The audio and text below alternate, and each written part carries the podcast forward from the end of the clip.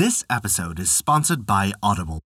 Audible is the leading provider of spoken word entertainment and audiobooks, and they have over 100,000 titles available for download. Visit audibletrial.com slash the Skald Circle to begin your trial and download your free audiobook today. It's time to relax, grab a drink, pull up a chair by the hearth, and have a seat in the Skald Circle and listen to Chapter 3 of The High Deeds of Finn and Other Bardic Romances of Ancient Ireland, as told by Mynogan. Before we begin our story, we wanted to remind you that we release new tales for free every week. Our shorter tales release on Wednesdays, and our longer chapter stories release on every other Saturday. Find out where you can hear them on our website at theskaldcircle.com. And be certain to subscribe to us on Apple Podcasts, Google Podcasts, Podbean, Spotify, or whatever your favorite podcast app is. That way, you'll never miss out on one of our enchanting tales from around the world. Now then, without further ado, this is The High Deeds of Finn and Other Bardic Romances of Ancient Ireland. Chapter 3 The Secret of Labra. In the ancient days, there was a king in Ireland named Labra who was called Labra the Sailor for a certain voyage that he made. Now Labra was never seen save by one man, once a year, without a hood that covered his head and ears.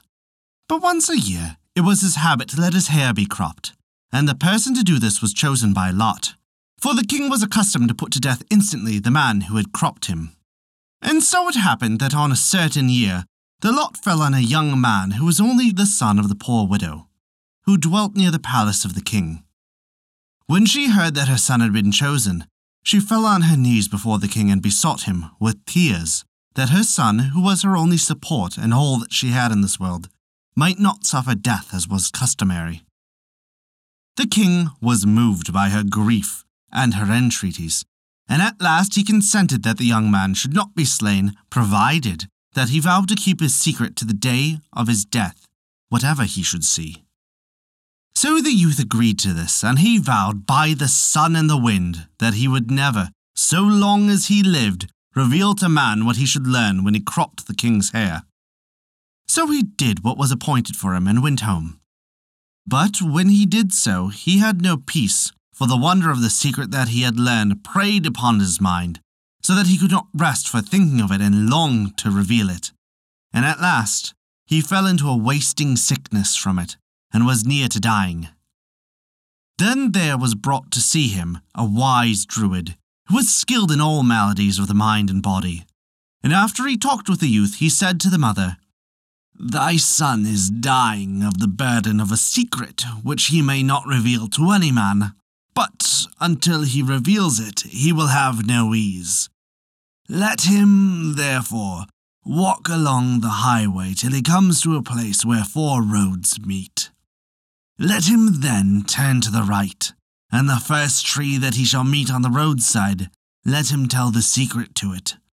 And so it may be he shall be relieved, and his vow will not be broken. The mother told her son of the druid's advice, and the next day he went upon his way till he came to four crossroads, and he took the road upon the right. And the first tree found was a great willow tree, so the young man laid his cheek against the bark, and he whispered the secret to the tree. And as he turned homeward, he felt lightened of his burden, and he leapt and sang, and ere many days were past, he was all well and light-hearted as ever he had been in his life.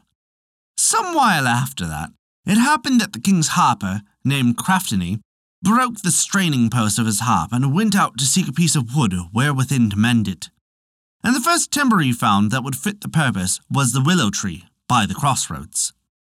He cut it down, therefore, and took as much as would give him a new straining post, and he bore it home with him and mended his harp with it.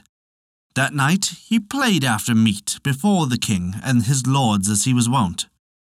But whatever he played and sang, the folk that listened to him seemed to hear only one thing. Two horses' ears hath Labra the sailor. Then the king plucked off his hood, and after that he made no secret of his ears, and none suffered on account of them thenceforward. And that is chapter 3 of the High Deeds of Finn and Other Bardic Romances of Ancient Ireland, as told by Mynogan. Thank you for listening to our story. If you enjoyed it, we recommend taking a look at our Patreon page as noted in the description below. You can earn great rewards while also supporting us to keep these stories alive for future generations to come. Also, remember to subscribe to us on your podcast application and leave us a five star rating if you enjoyed the story. A special thank you to Kat for their support this month. Without your contribution, we wouldn't be able to continue these stories, and we truly appreciate it.